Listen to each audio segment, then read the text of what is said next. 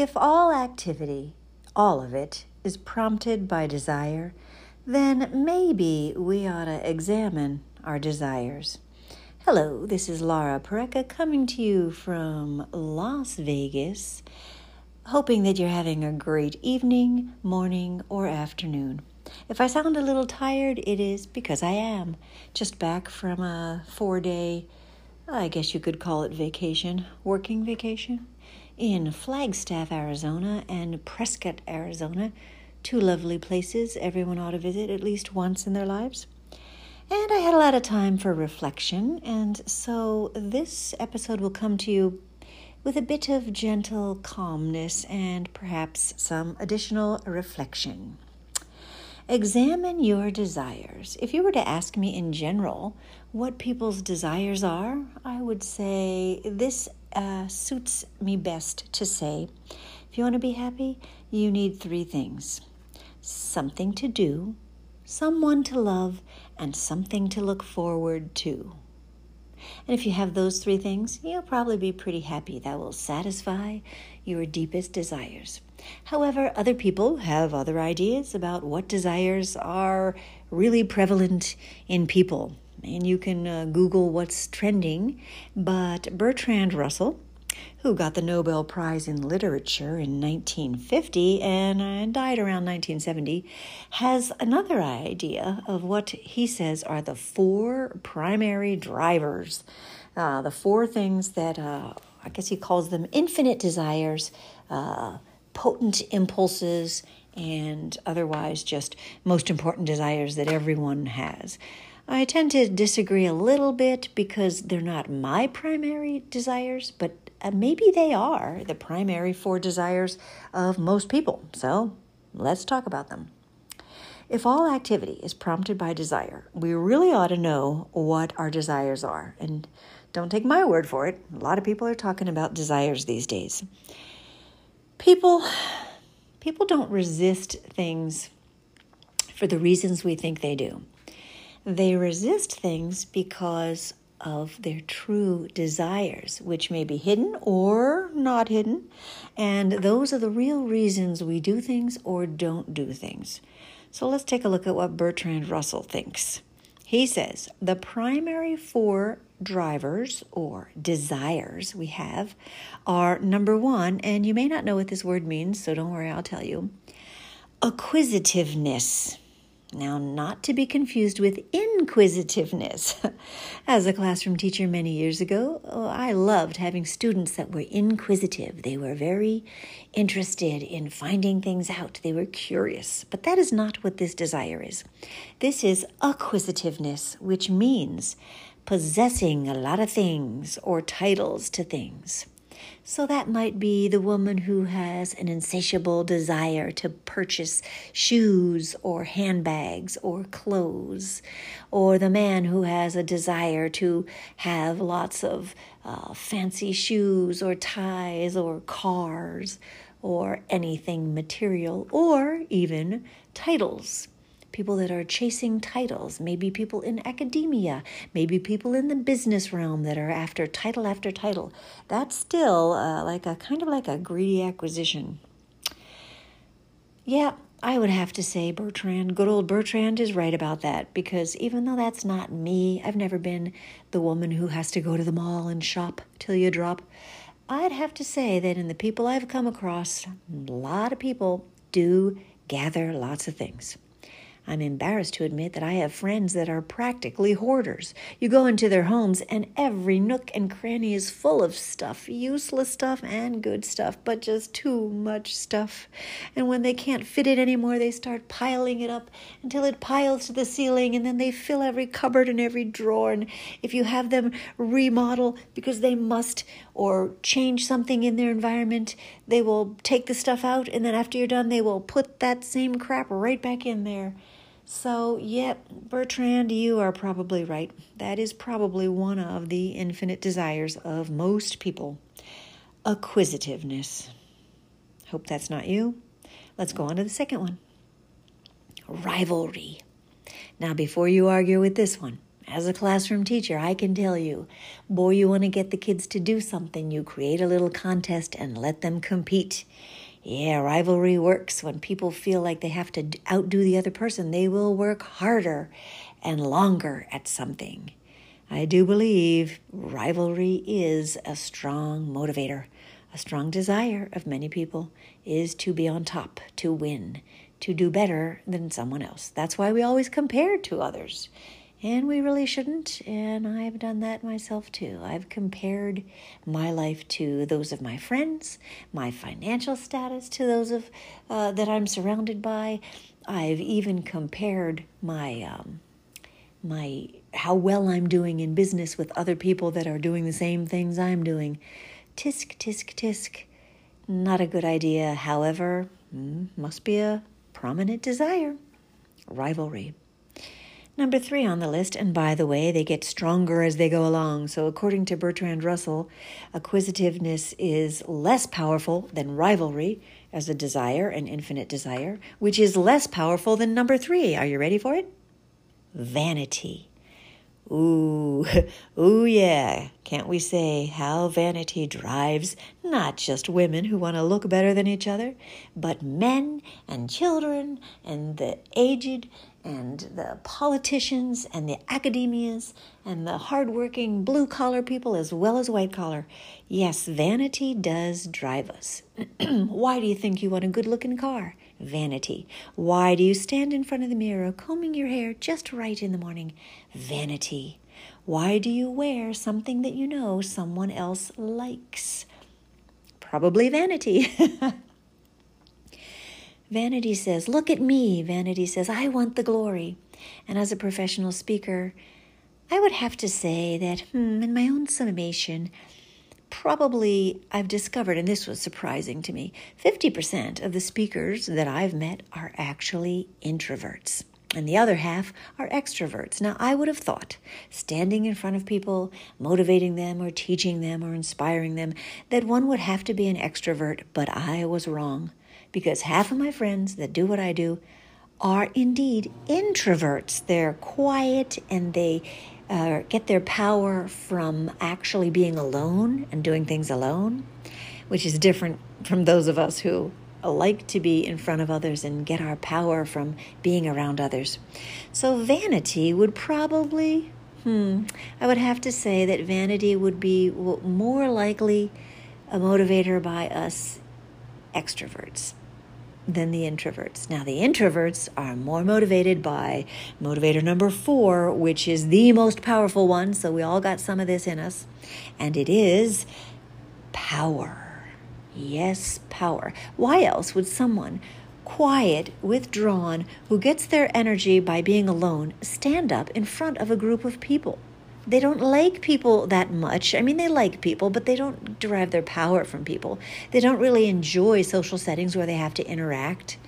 Then why then? Why, oh, why, oh, why would they want to get up on stage? And the more I look at this, and I think of my more than half of my speaker friends who are introverts, um, yes, indeed, it is for power.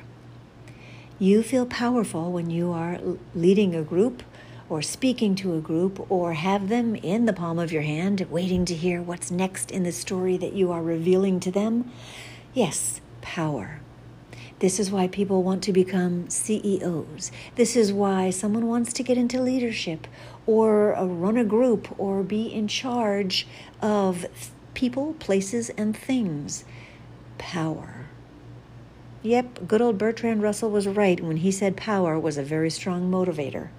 None of us can deny that power can be used for good and for bad. Yes, there are some that would use power for good, many actually. And we like that, don't we? However, there are those who would use power for, you know, their own purposes, and it is what it is. I suppose, even though it's not a primary motivator for me, I would have to say that you know, I have been motivated by power before, probably more often by vanity, although no one likes to admit that. And of course, we already mentioned rivalry and acquisitiveness. But guess what? Bertrand Russell also talks about secondary desires, and I find this one fascinating. Boredom and then its opposite, excitement. And I would venture to say, my words, not his, that boredom and excitement are two ends of the same stick. They're the opposite ends of the same stick.